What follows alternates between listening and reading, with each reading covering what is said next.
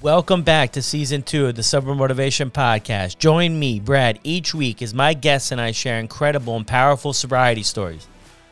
We are here to show sobriety is possible, one story at a time. Let's go. Brandon started drinking alcohol as a teenager and things picked up in college. For Brandon, it was all about the buzz that he experienced when drinking. Alcohol became a massive part of Brandon's life and he was struggling with his mental health for years. Getting help for his mental health saved his life. Brandon was approaching 100 days sober at the time of this podcast recording, and this is his story on the Sober Motivation Podcast. Hey, how's it going, everyone? Brad here. I just want to give a heads up that Brandon does discuss his mental health, his thoughts of suicide in this episode. The Sober Buddy app. This community is one of the most supportive I've ever seen starting with the meeting hosts who lead with support, kindness, and understanding. When someone falls, the community rallies to help support and encourage. People from all different countries who show up as strangers leave as friends. It is a true example of community and connection. What makes Sober Buddies special is everyone is working on the same mission to get another day sober so we can live our best lives and to provide a safe place so no one feels they have to do it alone. Check out the app today or head over to yoursoberbuddy.com and come and join us for some of our live support groups. It's hard to find the motivation to get sober when you're in the trenches of addiction. It's easy to say, I'll stop tomorrow or I'll cut back tonight. What's harder is putting action behind those words. That's why I've teamed up with SoberLink. SoberLink's remote alcohol monitoring system was specifically designed to help in your recovery, not just some breathalyzer you buy at the store. Small enough to fit in your pocket and discreet enough to use in public, SoberLink devices combine facial recognition, tamper detection, and real-time results so friends and family know instantly that you're sober and working towards your recovery goals. Visit soberlink.com slash recover to sign up and receive $50 off your device. Are you or a loved one struggling with alcoholism or substance use disorder? Palm Beach Recovery Centers can help. Their inpatient medical detox and residential facility provides personalized treatment to help you get back on track. Their experienced staff is here to support you every step of the way. For more information, visit their website, palmbeachrecoverycenters.com. Welcome back to another episode of the Sober Motivation Podcast. Today we've got Brandon with us. How are you doing, buddy? I'm good. Thank you so much for having me. I'm excited. Yeah, same here. I'm ready to dive in and hear your story. What was it like for you growing up? So I grew up in Cincinnati, born and raised, very proud of this city, the sports teams, even though we haven't always been good. But yeah, no, I grew up as a big sports fan in Cincinnati. Always knew I wanted to be a sports reporter. Dream job was hosting a Tonight Show. That was the goal growing up, or to go to ESPN and be on Sports Center. And so I'd always chase that. Like I played sports, had a lot of friends, parents got divorced when I was like 12. So I think that probably, you know, that was a big event for me early on. And then the mental health stuff for me really started to come up when I was 14 and I started dealing with that feeling of being alone and not having anyone. And so I was a pretty happy kid growing up. Like I loved life. And then eventually things just got to me. Obviously, talking about alcohol, like I just remember the first time I had a drink, I think I was 13, maybe 12 years old. So, like, definitely had a big impact in my life. And it's cool now to be sober for a short amount of time and just see the different side of life, which has been really, really cool for me. Yeah, that's awesome. So, you had the dreams to be on ESPN and a sports broadcaster. That's cool. Yeah, and I didn't make it to ESPN, but I got to work at a few different places, ABC in Louisiana covering LSU and the Saints, and then got to come back home to Cincinnati in 2018 and work for NBC here covering the Bengals and the Reds and the college teams. And it was such a dream come true job for me. And it's so crazy to just remember me as a kid pretending to be like broadcasting a game on a camcorder at home, or like when I was in eighth grade, I took a little TV that had a built in VCR. And for those that are too young listening to VCR is what we had before, like Bluetooth and iPads and all this stuff. But anyway, took the TV with the VCR built in, camera, camcorder to an eighth grade football game. And that's where I did my first broadcast. So I knew from a young time in my life, I wanted to be a sports broadcaster. That's awesome. So you were getting started early. What was it like for you though? Because you mentioned at 12, 13, I mean, that you started drinking. I mean, some people might say, whoa, whoa, whoa, that's fairly young. Other people are going to be on the different side of things. But like, how does alcohol become available to you around that age? I think, you know, my family and friends just growing up, like their families, we just had a lot of partiers or drinkers. It's very accepted socially. And for me, it just started out like hanging out with my older cousins or my friends and like garage hopping and stealing beers out of people's garage, which I don't recommend, or like, you know, taking it from your parents, things like that. And it just kind of started as like that curiousness because alcohol is such a big, big part of social society so when you're younger, you want to drink, you want to smoke, you want to try different things. So for me, I think my first ever drink was on like a family vacation with some family friends when I was 12 or 13 around that time frame. You know, I hated the taste of beer, hated this, but eventually you like that little bit of buzz that you can get. And you really don't start, or at least I didn't start kind of getting into drinking to get drunk until I was probably 16 or 17, which back then is probably like three or four beers and a couple games of beer pong or something like that. But yeah, it was just there. I think because the environment of just alcohol being such a big part of family parties or sporting events or vacations, where it was super easy to like get alcohol. Now, did my parents want me drinking at that age? No. But by the time I got to like 16, 17, 18, I think my dad had been in that same spot. You know, he was a pretty big drinker. My mom wasn't that big of a partier, but her dad and her husband at the time were. So, like, you know, that's just kind of a society thing to start drinking maybe around like end of high school, early college. I was probably a early bloomer at that. But yeah, that's kind of just where it all started. Yeah. No, I mean it's interesting there because that's sort of what we do is we like experiment with stuff when we're a teenager. It always does interest me though how some of us maybe go on to have more of a problem with it than other people, right? Like what was it doing for you early on? Was there anything here beyond just like, hey, I'm just hanging out, like having a couple drinks? No, I don't think it was like a problem early on. I think it was just a social thing with like the high school friends trying to figure out what the hell alcohol was and what beer was good and what tasted good, things like that, and how it made you feel. Could you get drunk? And it didn't really become a problem probably until college, where, you know, the first time I thought about suicide, I was 14. And then it didn't happen often. I didn't drink super often until I had got you know, maybe senior year of high school, then to college. And then that's when it started to creep in. Not like I wasn't an unhappy person, but it would hit every couple weeks or every month or so. But the drinking, like, it's a depressant. It obviously doesn't help. So I think I just learned at a young age to try to use it to like get fucked up and cover up the emotions or you know this is what everyone else is doing we're going out and we're taking shots at the bar or trying to go to this club things like that and it just became a big part of my life by the time I was 18, I think. I mean, it's just crazy to look back like that. Yeah. No, I mean, I can relate to you too. Like with my story too, it wasn't always a bad thing. Like I'd had a really good purpose with alcohol did in my life when I was going to college parties, when I was trying to connect with other people. And like that's what people were doing. I couldn't imagine being like 18, 19 and not doing it. I don't know what I would have been doing, you know, but then it was like, I mean, I definitely took the train all the way to the end of the road. You know, I don't think everybody obviously does that, but it wasn't always bad. Right. No, I agree with you. It was like fun to go to the college football games and get drunk with your friends and go out and get late night food or pull pranks on each other, things like that. And you felt like you were supposed to. Like that's part of college life and the experience, and everyone else is doing it. And it wasn't always bad for me.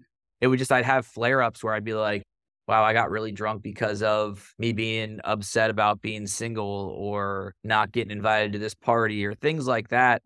But the older I got and the more, you know, the party scene of drinking once you get out of college and you're a young professional, like it just changed where subconsciously looking back, I was like drinking to get fucked up. And I think that's always been a part of the problem for me with drinking is like, I'm not the type of person that can just have you know, one or two beers. Like I can every once in a while, maybe, but like people say they have a drink at the house or they have a glass of wine with dinner. If I'm having a beer at dinner, you got to understand I'm also having like seven, eight, nine throughout the night, just on the couch by myself, watching a baseball game or watching a movie on Netflix because I think I'm addicted to that buzz. I'm not even addicted to like beer or alcohol. It's the buzz and that feeling of being fucked up just to kind of escape everything I think I'm addicted to that. And that's just the scary thing is you just see yourself going down that path. And finally, like three months ago, I just said, all right, fuck it. Like I can't do this stuff anymore because it's affecting my life, the dreams I have, and what I want to do with myself. Yeah, no, great way to put it. I'm wondering too there when you mentioned about sometimes you can have one or two. How did you feel though when you were able to have one or two? Because a lot of people like describe just being pissed off, like not being content with just having one or two. Like, were you able to just do one or two and like, yeah, that's cool, not even think about it? Yeah, I think it was just certain places I could. Like if I was out to dinner, I'd be okay with it. Or like I go boating a lot. And so like if I was just early afternoon having a couple beers while we're boating, going back, and then that's it. But the problem is that there was always something after that. Like I was out to a bar after, or to a party, or to a club, or to a game. And so, like, those one or twos, 99% of the time, those one or two drinks never stayed at one or two drinks for the day, unless I was super hungover and then I just couldn't get through more than one or two. Yeah. So there was always another plan, something planned for more, something next, right? You had to be ready to go for. So after college, how did things look like for you? Did you start right into broadcasting or these jobs after college? Yeah. So what you do is you have to move away to like small towns and get your start at small TV or radio stations. And so I did that. I moved to small town Georgia and everything was closed by eight. There's nothing to do on the weekends. I had a shift where I worked the morning show. So I was working like 2:30 a.m. to 11:30 a.m. And so you can't have like a social life really. You're getting paid shit money because it's your first job out of college and you don't have any friends or family around you. So that's really when like I had had those alone feelings like when I was in college and had some suicidal thoughts throughout college, but that's when it finally started because really ramping up in the young professional life was just I don't want to sit at home because I don't want to be by myself. But then I take myself out to dinner or to go watch a game at a bar and I'm still by myself. And so all you have is alcohol.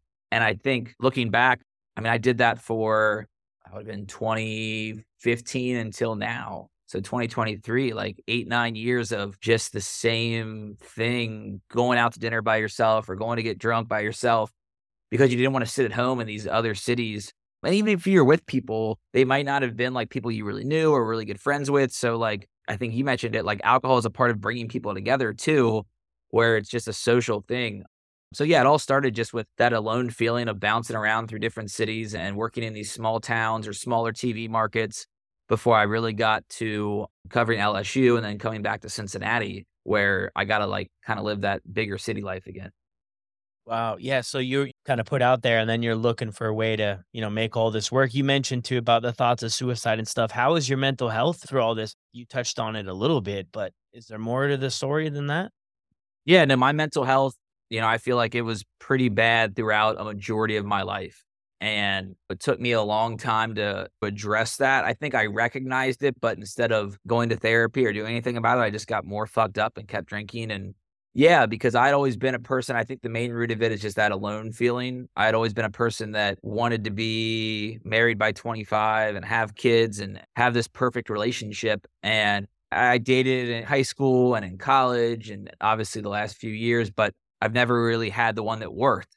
And so that was the thing that had always brought me down and got me all, you know, depressed and suicidal. I mean, the thing that happened a year ago when I checked myself, I thought I had finally had that perfect relationship and met my best friend and we had been together for a while. We talked about marriage and kids and I thought like this was it.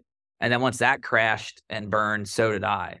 And so learning to be happy with yourself and not using alcohol to cover up those feelings. That's definitely been something that I've had to learn and grow with. But yeah, no, I've thought about suicide since I was 14. It would come up like every few months. And then once in college, maybe every month or so when I was drunk. And then it turned into like young professional life. Like I said, being alone in cities or not around your family and friends and working these late nights, weird hours, no social life. Or like, so most of you, if you're at home listening and you watch the news, you got to think the news is over at 11:30 or midnight. So that's when I'm getting off work and so then to catch up with people, I would go out and like rip shots right away and get fucked up or like I worked every single weekend. I didn't have two weekends off since college in a row until I checked myself into a mental health hospital in Cincinnati. That was the first time in almost 10 years that I had back-to-back weekends off.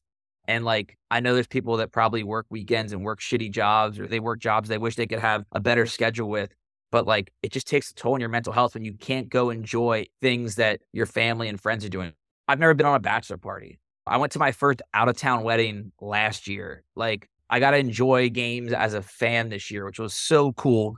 Now, keep in perspective, getting to be a sports reporter like has some really, really cool perks. Like when the Bengals went to the Super Bowl two seasons ago, the AFC Championship in Kansas City, I'm interviewing the Bengals stars on the field after the game, and it's one of the coolest moments of my career. But on the flip side of that, as soon as I got off air, I'm sitting there arguing with my ex over the phone or over text, and I'm going through the most horrifying, toxic relationship breakup ever that's completely destroying me personally. But I have to put on that face of professionally, the Bengals are going to the Super Bowl, and it's like the best thing for me work wise. But yeah, inside, like the mental health shit, I've always dealt with it. And once I knew I got to like when I was sober and I couldn't control the thoughts of suicide and I wrote a goodbye letter sober and took pills sober, I was like, all right, I'm going to die if I don't check myself in. And that's what I told my parents. So, what did that look like? So, that was a year ago that you went to the program? Yeah. So, I was a sports reporter here in Cincinnati for almost five years. To backtrack, it took me until 2020 when COVID shut down the world to finally check into therapy. So, I'm not great at math, but if that's 12, 13, 14 years for me to, me, somebody that's thought about suicide for 15 years to take that long to just go to therapy, then like a lot of people are afraid or, or scared to go do that. So that was the first step was going to therapy and it kind of helped me through the world shutting down and my job changing and there being no sports and not being able to go out and have alcohol with other people and like party and things like that. But then got better, met the girl I was dating and relationship was great, work was great, and then it wasn't, and it just like all came crashing down.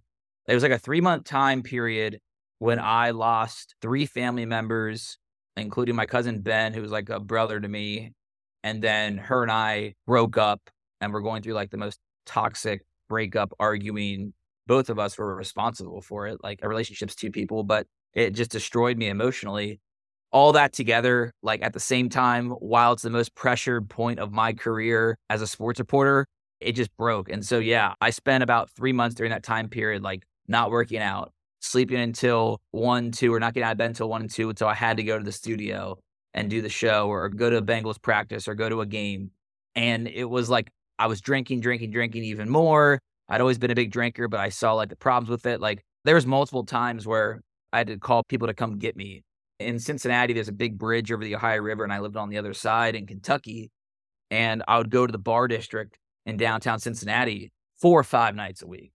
And I'd be walking home, blacked out, drunk, like thinking about jumping off the bridge and standing there and like looking at it, or driving my car into traffic, or laying down in traffic. Like my other cousin Zach had to come pick me up one time because I was laying down in the street outside of the casino, drunk, just like picturing a car hitting me and I called him like, dude, you got to come pick me up or I'm going to kill myself.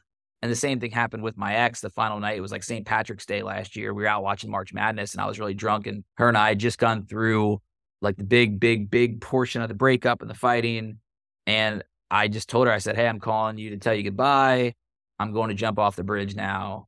And I give her all the credit in the world, no matter the relationship didn't work out and things didn't work between us she called my family and made sure that they came and got me and she stayed on the phone with me and I'll always be grateful to her for that because I don't know if I'm standing here and talking or doing this podcast with you it wasn't for her making that call so that would have been in March I guess then of last year but that wasn't like the last time I had thought about suicide like I wrote a goodbye letter sober one day and took a bunch of pills that I had at the house and literally prayed not to wake up and when I woke up, I was like, all right, now I fucked up enough where like I'm okay sober, like not being here.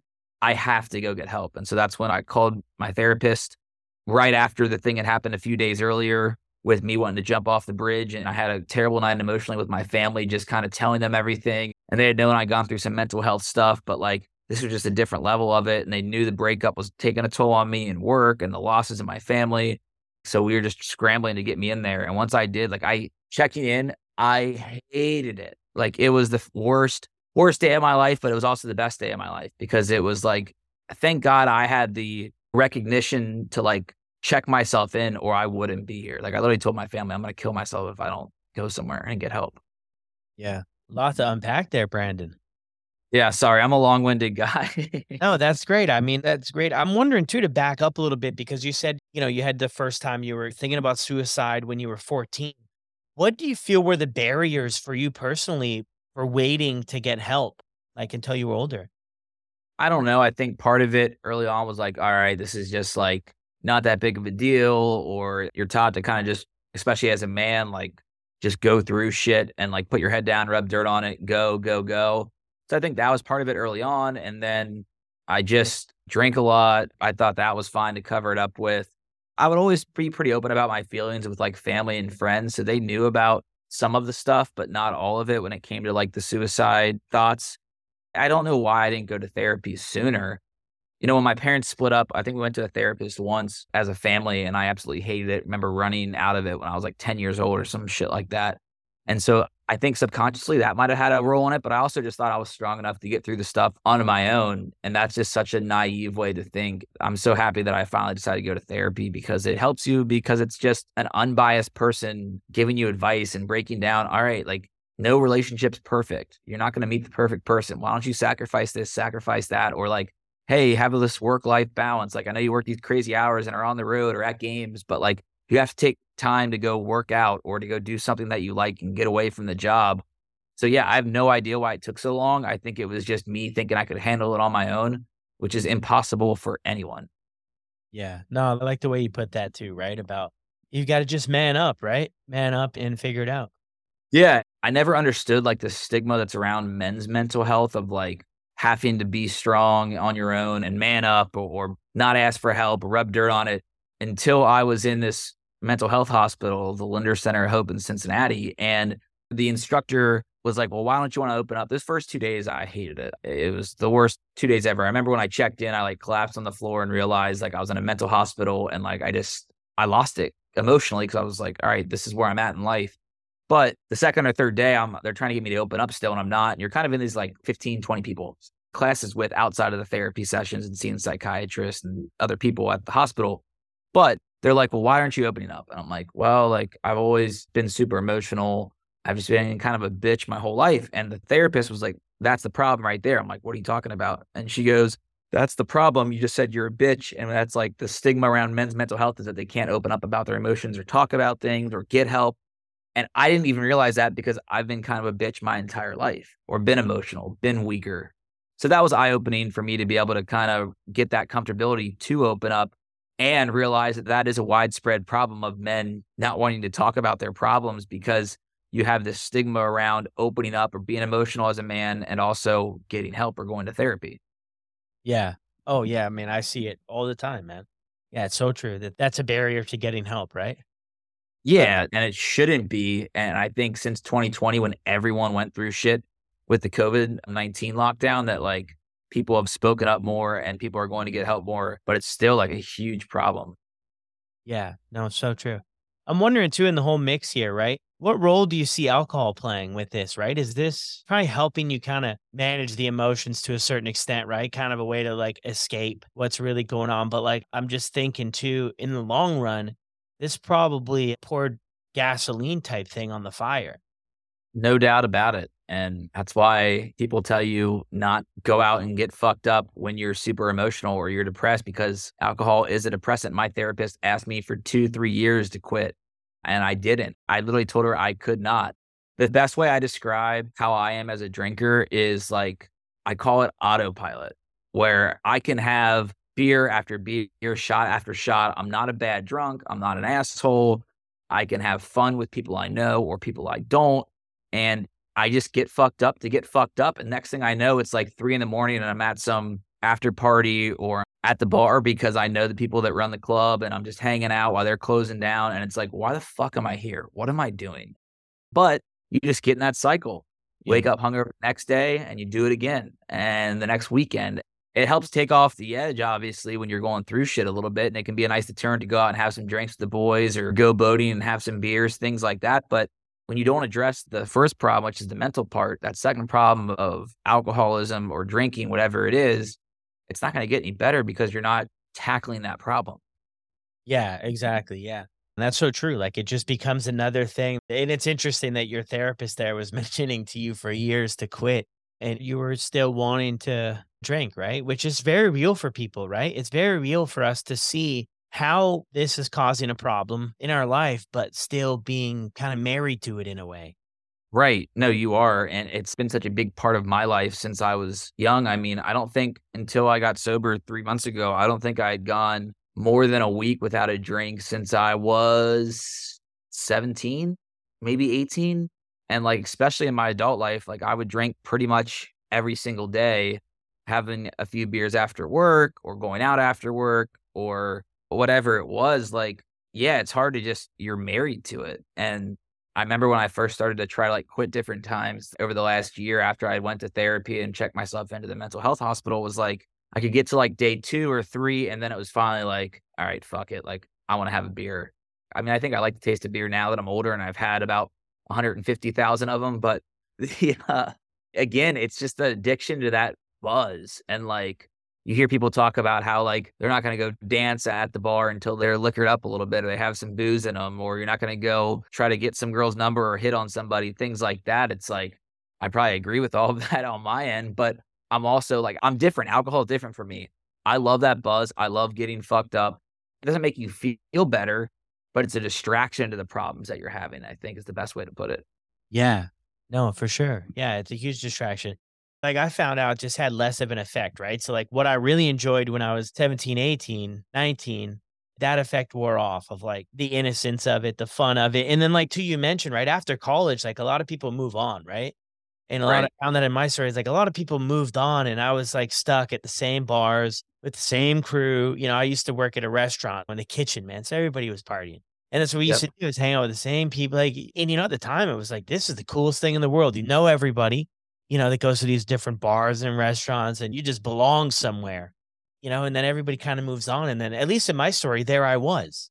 Maybe not the last guy hanging on, but it was like the last person who wanted to be part of the party, right? And then it just kind of gets old. So you leave. Eh, I'm wondering too, at the hospital you went to, did they mention to you anything about drinking? Or I mean, did you tell them anything about drinking or? Yeah. Yeah. No, they were definitely like any person that's worked in mental health care or just healthcare in general I talk about my story and things that I've been through, like drinking is a depressant.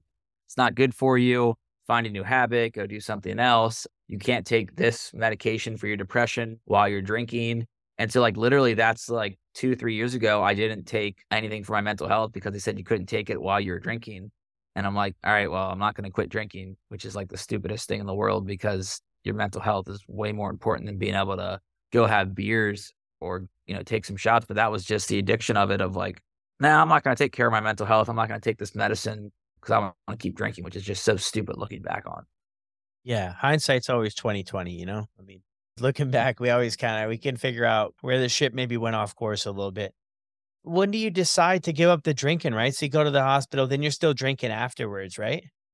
Yeah no i still was drinking until so what happened was I've had multiple nights over my life or times where it'd been like the extreme of like being super fucked up, maybe getting into like being at a cool event because of my job where I get to hang out with different celebrities or pro athletes. And next thing I know, it's five in the morning and I'm all messed up.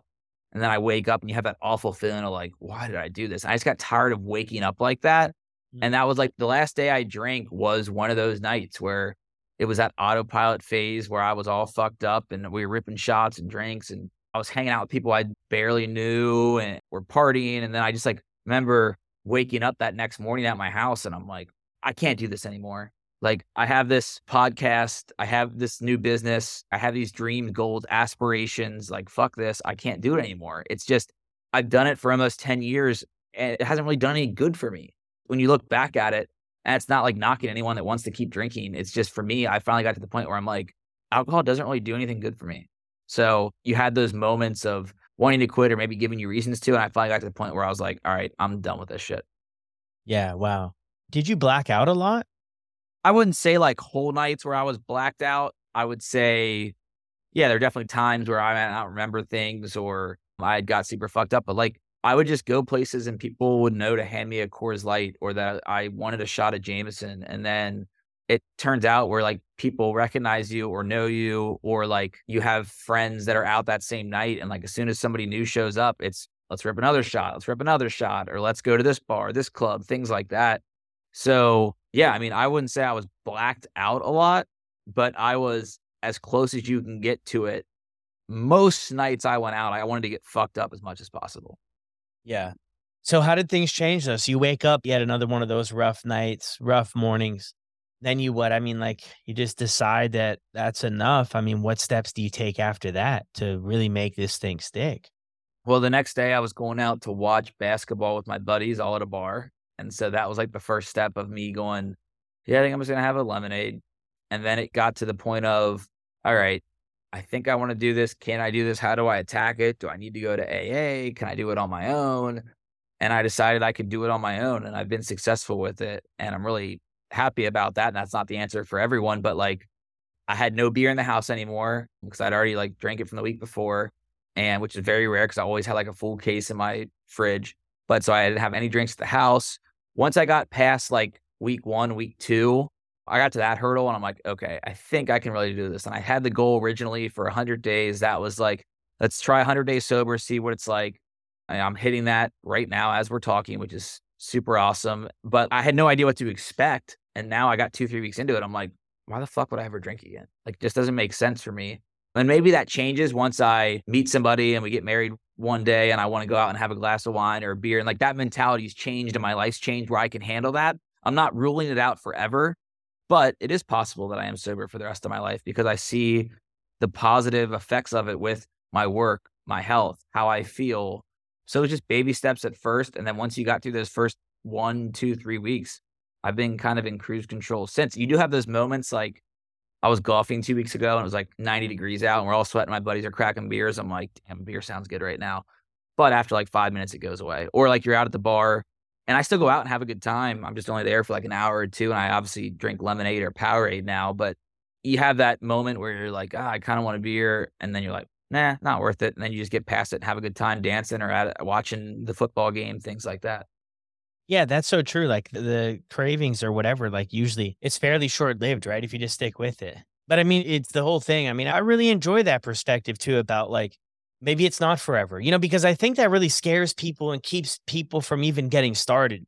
Is this daunting idea of like never drinking again? And some people are just like, I can't even handle that idea. So they don't even start. As to where you could just say, set a goal for yourself 100 days. And I love the way you put it before, too, is you're like, I've done this for 10 years. It hasn't really done anything good for me that I can really identify. And it's probably never going to. Like, oh, there's not going to be a day, I don't think, where we wake up and all of a sudden it's just going to start providing us value.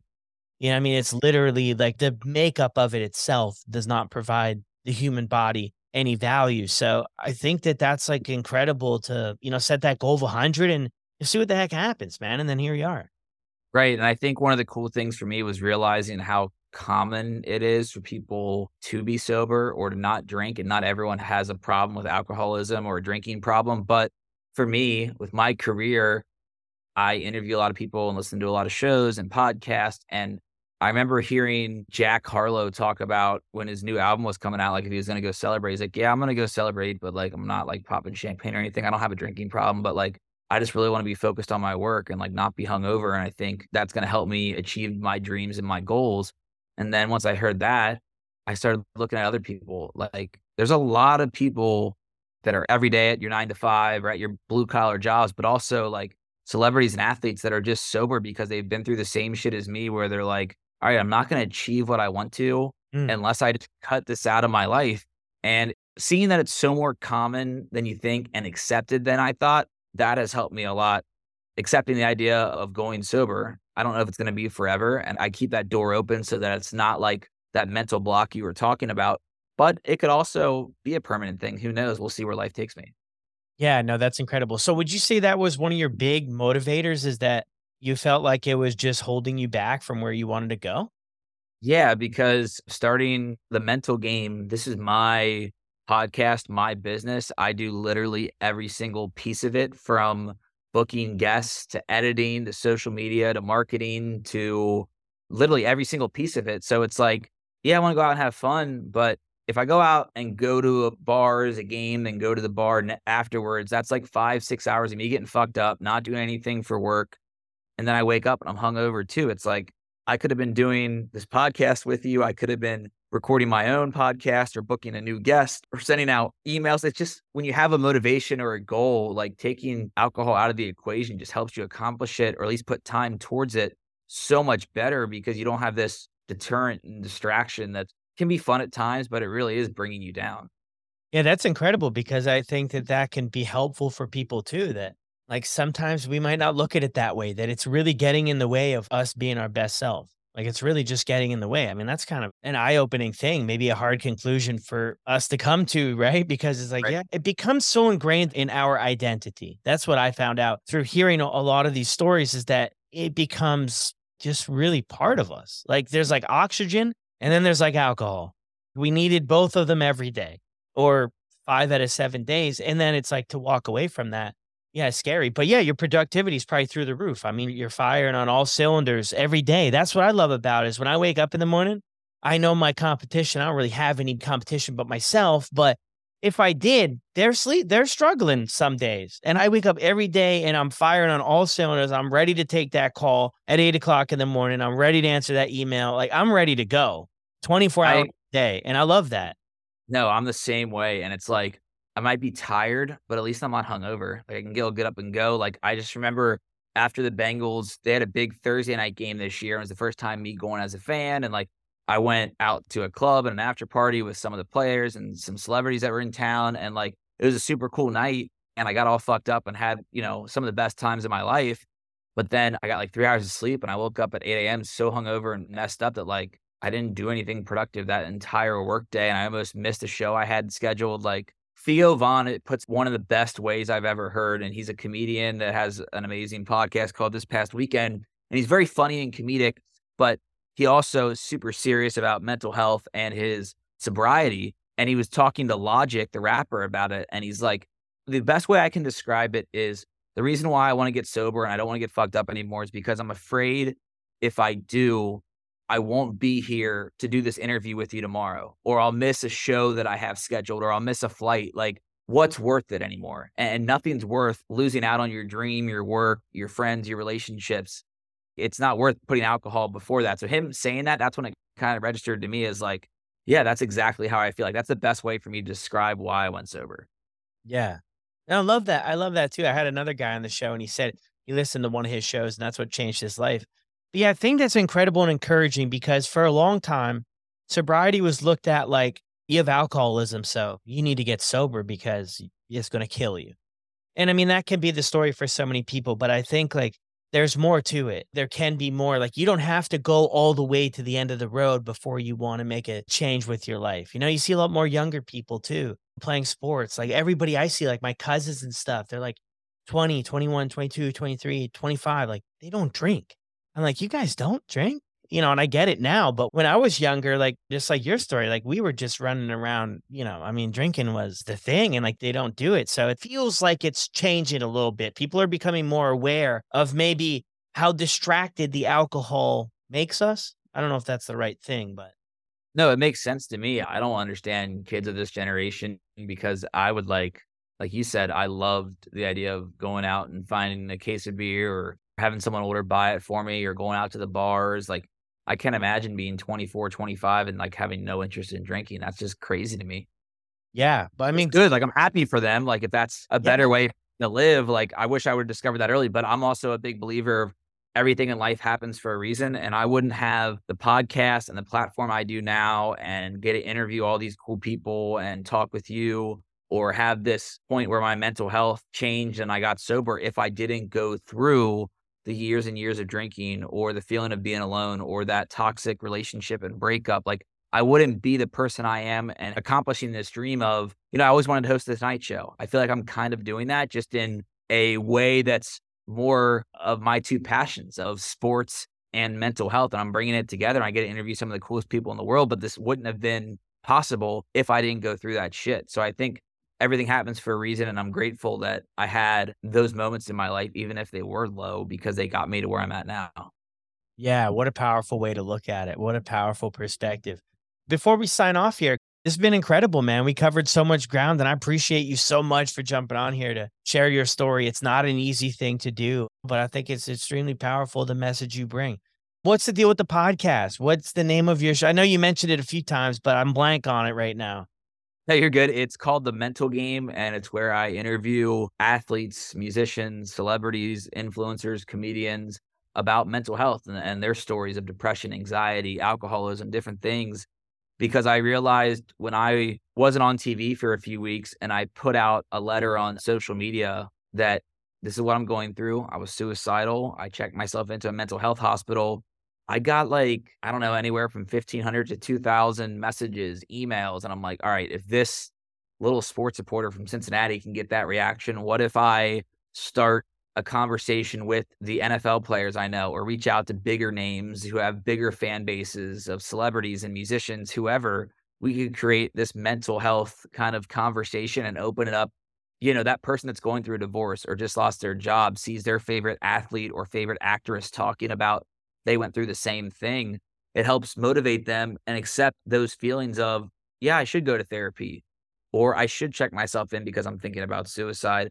Just opening up that conversation like it hasn't been done before with kind of the high profile people that the everyday person looks up to. That's been really cool to kind of intertwine myself in that conversation and host it. Wow, dude, that's incredible. And you bring your own story to the table too, right? Your own experience. And that's so cool too. So you're living yeah. dream, man. Here we got Brandon here and he got his dream, man. I love it. The late show, the mental health, and you kind of sandwiched it together to kind of bring your own thing to the table. No doubt about it. And I am living my dream. I want to get it to like a way, way bigger audience and platform and help so many more people. But I think the genuine story I have helped me start to get it off the ground. And then that does open doors for conversations because I have the background of being a journalist and being a reporter on TV. But I've also gone through some of the worst things you can do with mental health and now drinking. And so when I ask these athletes or celebrities, like, if I get through to them, you get a lot of no's, but if you get through to them, they're accepting because they realize, like, I truly want to help people. And so that's been a really cool part of it is just getting their genuine conversation and them opening up about their emotions and their mental health because of my story. Like it's just kind of been a perfect storm for starting this. That's incredible, dude. And this is what you do full time gig? Full time gig. This is what I do. So I say I'm living the dream. I'm not exactly living it just yet. You understand the grind of a small business and starting it. Like I left my TV job in August, launched the mental game in November. So it's been under a year. So yeah, working my ass off to make it the biggest and best mental health podcast out there. That's my goal. That's incredible, man. Isn't it wild though in today's world, 2023, where you can actually start your own show and you can make it big time? Like if you think back like 20 years ago, I mean, you could never really start your own show that could be available to everybody with a smartphone. It is crazy. And like I've talked to different people in different companies and people in LA and New York and studios and like they talk about it too. Like before, you'd have to go pitch NBC or ABC or ESPN radio on a show. Now you can just start it up and go and build it organically. And that's been fun for me is like seeing it start to grow organically, like having a couple TikToks kind of go viral and grow it, or certain guests that share it because they love the conversation, me getting some of their fans to tune in to more than just that episode it is so cool to be able to build your own platform and you've done it too where like my biggest goal is to save lives and help people but seeing that mental health community grow and interact with each other is such a cool thing yeah that's beautiful man well look dude you got our support over here man sober motivation will help you out any way we can and some people too if this stuff brandon's talking about hits home be sure to jump over there and check out the show and show them some love Thank you so much for having me on, man. It's been a pleasure. I love this conversation. And my biggest advice to anyone is just do something. If you're going through shit, you're depressed, suicidal, you're dealing with a drinking problem, just do something. It doesn't have to be therapy. It doesn't have to be checking yourself in somewhere like I did, but just call a friend and tell them what's going on or talk to your family about it. Or if it is that bad, go do something about it. Like just do something. That is the best advice that I can give. Yeah, beautiful. Love that. Yeah, do something. And I think for myself, I could have saved myself a lot of trouble if I was just honest when I talked with people. I feel mm-hmm. like I just always held something back. Like I was just worried about what they were going to think. And my folks or whoever it was, they weren't going to think anything different of me. I just kind of bought into that story in my own mind, you know? So I love that though. Just share with somebody, man. Send Brandon a message too. You can find him on Instagram. How, how can they find you on Instagram?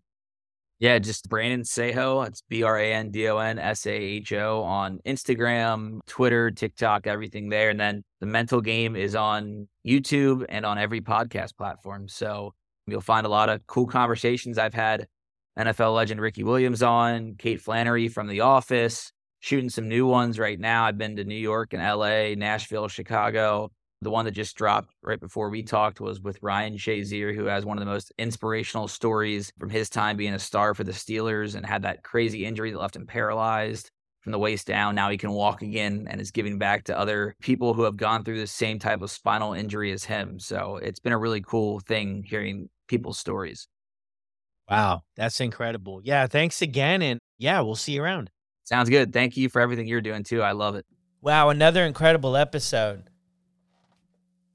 Hope you guys are enjoying the podcast. I think this is a really important conversation that we had here with Brandon about just taking this thing at a day at a time, setting goals for yourself 30, 60, 90, 100 days, and seeing how things go.